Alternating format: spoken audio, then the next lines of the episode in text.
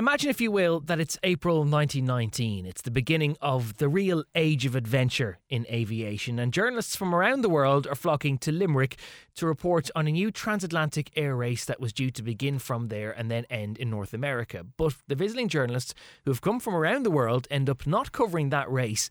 They end up instead covering one of the most dramatic episodes of revolutionary Ireland the collapse of the 12 day republic called the Limerick Soviet, which, as you can imagine, is perfect material for Donald Fallon. Yes, forget forget the People's Republic of Cork, which was never formally established.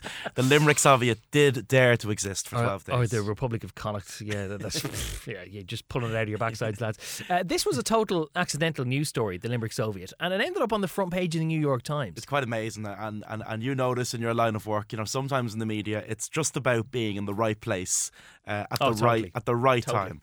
And I don't think there's any better example of this in an Irish context than, than the story of the, the so-called uh, Limerick Soviet. And you know, maybe no incident of Irish protest has ever been as well documented by the, the, the foreign press as the events of a century ago uh, in the week that's ahead of us. This mm. all began, and I mean they flooded into Limerick from near and far to report on this brilliant pioneering flight across the Atlantic. Major CP Wood was going to win ten thousand pounds, and of all people the prize money was sponsored by the Daily Mail.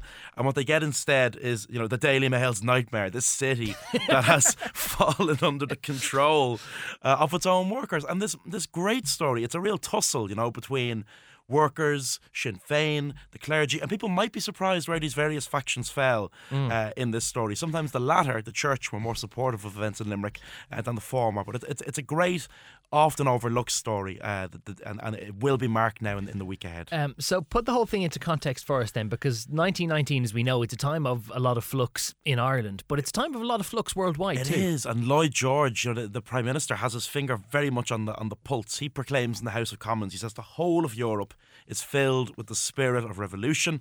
There's a deep sense not only of disappointment, but of anger and revolt among the workers uh, against post war conditions. The whole existing order, in its political, social, and economic aspect, is questioned by the masses of the population from one end of Europe to the other. And he's right. I mean, Europe has just come through a horrific, traumatic conflict, and mm. the poor are now asking a very fair question, which is what's in it for us? What do we get? We want a bigger piece, uh, a bigger slice of, of, of, the pie. And when World War One is over, there's this great tussle for power across the continent. Mm. You know, barricades go up on the streets of Berlin. People think there's going to be a socialist Germany, Hungary, and Slovakia. The left tries to grab power uh, there as well, and there's just this chaos uh, in European politics. But in Ireland, things are always a little bit more civilized, you know. And even though we're going we're through, different. we're going we're through a Europe. revolution, we go through a kind of conservative revolution, but we still have the establishment of our own renegade parliament. You know, Yeah. Dáil Éireann Mm. is established in Dublin uh, in January. Uh, of 1919, and there were some social revolutionaries uh, in its midst. But Lloyd George is right about this. There's a sense that the poor, not only are they angry, but they're capable of potentially taking power.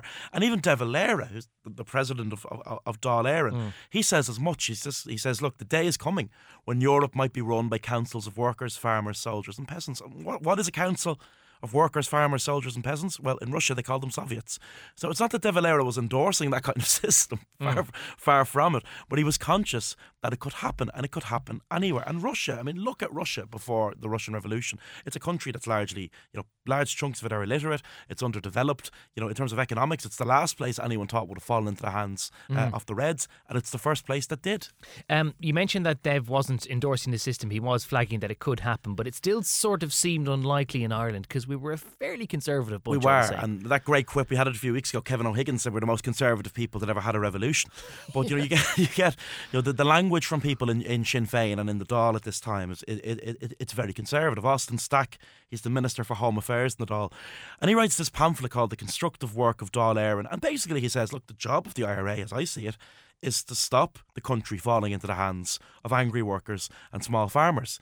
And he says, while the IRA were establishing their authority as a national police, a hmm. grave danger threatened the foundations of the Republic. Agrarian agitation for the breaking up of the great grazing ranches into tillage holdings for landless men and uneconomic small holders. There was a moment when it seemed nothing could prevent wholesale expropriation. God forbid, you know? Yeah. And Stack and people like him, they, they believe, look, the job of the Dáil, the job of the IRA is to get Britain out of Ireland, to mm. establish an Irish Republic, and everything else, you know, mass social agitation, That's not our job. That's not Yeah. the job at hand. I, I know we've talked in this slot before, actually, about the, the democratic program of the first Dáil. We only talked about it a few months ago, actually, on the hmm. centenary of that, and, and the, the, the contrast between the 1919 version of it's okay, we can, we can appropriate your property if we reckon it's for the common good, and again, you, see that in mm-hmm. there where they they're, they're petrified of oh my god, people are going to own their own land. One That's historian, outrageous. Uh, Emmet O'Connor, he always says democratic program was was neither democratic nor a program. You know, in the sense that they were never going to actually impose the thing. Yeah. And then when people around the country start saying, "Oh, maybe we should impose the thing," they panic. Yeah, and it, but uh, the, point being that it, it's mad to think of the contrast between uh, you know 1921 and Austin Stack is panicking about people owning their own farms, and then 19, 1937 where we've got a constitution that says you own all your own stuff and we can't take it. Absolutely. Uh, what kicks all this off then in Limerick specifically? So, what I like about this story is it's shaped by very local events and also by very international events and im- lingo and, and influence. And by April 1919, Ireland is at war. I mean, the War of Independence is underway. And the sentences, the prison sentences, they're just coming down hard on people. So in Limerick, there's this very important, very popular local IRA figure called Robert Byrne. And he embodies the revolution in a sense in that he's a volunteer, he's a Sinn Féin member, and he's a trade union activist. So he ticks all of these different boxes. And while he's held in captivity, he goes on hunger strike. That brings a lot of attention uh, onto him. But there's an attempt by the IRA to break him out, so to speak. And in this really frantic firefight, he's wounded and he dies later uh, as a result of his wounds. So he is a couple of things here. He's the first wartime fatality for the Irish volunteers in the, in, the- in the conflict. And tensions are now kind of running very, very high uh, in Limerick. And the, the funeral is this amazing spectacle where you have hundreds of uniformed Irish volunteers, but more importantly, you have thousands of mourners. And the British authorities are just furious that they attempted to break this man out of prison. So they turn his funeral into their own show of strength. You have British troops, bayonets, armoured cars. They put aeroplanes over Limerick, over the hearse. So the sense is, you know, the, the British Army are saying to the people of Limerick, we're very much at war with you. And they impose martial law uh, on the city. That must have been a really, really tense occasion if you have so many uniformed volunteers and then uniformed.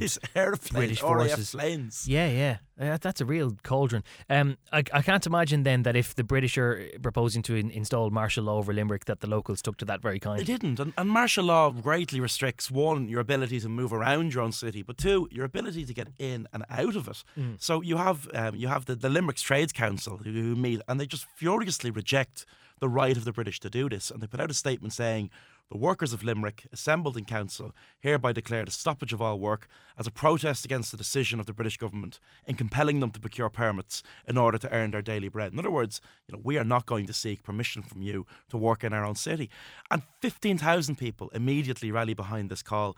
And I think they're reading the contemporary press, they're reading about how this happens in other places, mm. and they're trying to put that into place in Limerick. So red flags go up. Uh, over the town, and it's the Irish Times in Dublin. They're the first people that use this term. They call it uh, a Soviet. And the Trades Council, in fairness to them, they're just very, very good at getting their argument across. They're never going to have an opportunity like this again. But the global media, Yeah. there and, and listening, and they say, as peaceful workers, we only desire that we should be left alone to exercise the right of free men uh, in their own country. This had never really happened before. There were strikes in Ireland that people called Soviets, but this is totally different. They even print their own strike notes. Basically, they print currency, they print their own money.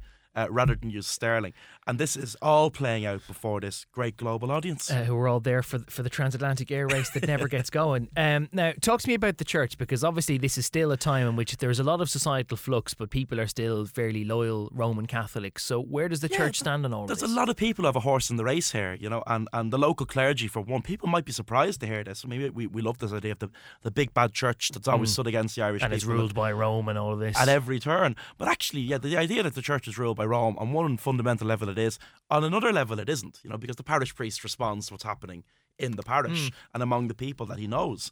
And on a local level, the church are largely kind of supportive of what happens. And some priests, you know, even from neighbouring counties, encourage farmers and others to kind of help feed the city of Limerick. because There's a real fear that people might might starve. And there's this lovely account in the Chicago Tribune where Ruth Russell, a, a journalist, talks about she's there when the bells go and she says, the bells of the church tolled the Angelus and all the red badged guards rose and blessed themselves. so that's not happening in Moscow and Petrograd. You know, that's Yeah. very uniquely Limerick and Irish. And one priest who's interviewed in the press, he, he has this great line. He says, oh, I wonder, I wonder have the Irish Catholicized communism? what a lovely line. That's a fabulous turn of phrase. Um, So then, what what about the, the likes of the Labour Party then, who are trying to also be the, the formal vehicle through which workers organise themselves and all that? Do they end up getting on board of this, or are they a bit more confused? This is a pre-Twitter, pre-WhatsApp world, and, and news travels slower. And you know, in, in Dublin, when they hear that the red flags are up over Limerick, mm. the trade union leaders and the Labour Party kind of think, "Oh, we, we better go down and see, see what's yeah. going on down here." We better co-opt all of this. The Irish Transport and General Workers Union, which is the largest union in the country, mm. kind of feel, God, maybe maybe we should have some role uh, in this dispute. And I think one of the issues that's quite remarkable is that the people in Limerick don't really need them. You know, they're just so good at playing it themselves. John Cronin, who's essentially the leader uh, of the Soviet, is pumping out a newspaper called the, the, the, Workers' Bulletin, and it's cocky and they're confident. You know, it says mm. a new and perfect system. Perfect. It's not perfect. There's a lot.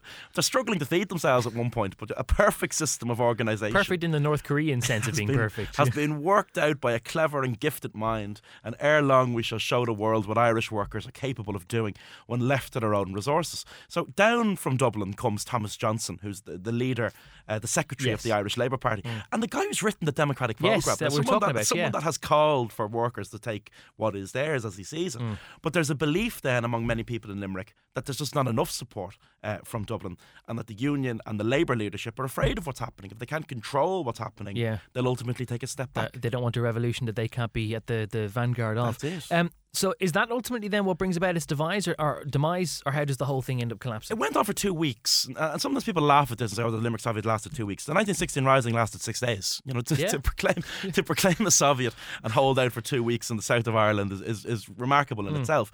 But what brings about its demise is really curious because it's a reminder that there's a lot of different kind of people involved in the revolution. Fons O'Mara, who's the, the local mayor, but he's also a Sinn Féin man. You know, but he's a businessman first and foremost, mm. uh, and a radical secondly. So it's it's a Sinn Féin mayor with the support of the local bishop who wins over to his argument that eventually shuts this thing down and encourages uh, a return to normality. But it it suggests uh, this is a little bit of a tangent now. But the fact that if he was a mayor who still wielded some amount of clout, it means that obviously the Soviet didn't have complete public buy-in because if there was still some recognition for the role of a mayor, absolutely, yeah, absolutely, and they didn't seize businesses en masse or anything like mm. it. You know, well, the word was used. Some of its behaviour, you know, suggests it wasn't quite as Soviet as such. Sure. Um, there are still though ricochets of all of this in, and echoes of it all in yeah, the weeks and months after. Limerick, in particular, becomes this great bastion of radicalism, and then on May Day. You know, which is only weeks after this, mm. you get thousands of people parading behind red flags again, and the volunteers are out in uniform. And then there's occupations in creameries in Limerick the following month, and this great slogan appears on one of them: "Knocklong Soviet Creamery."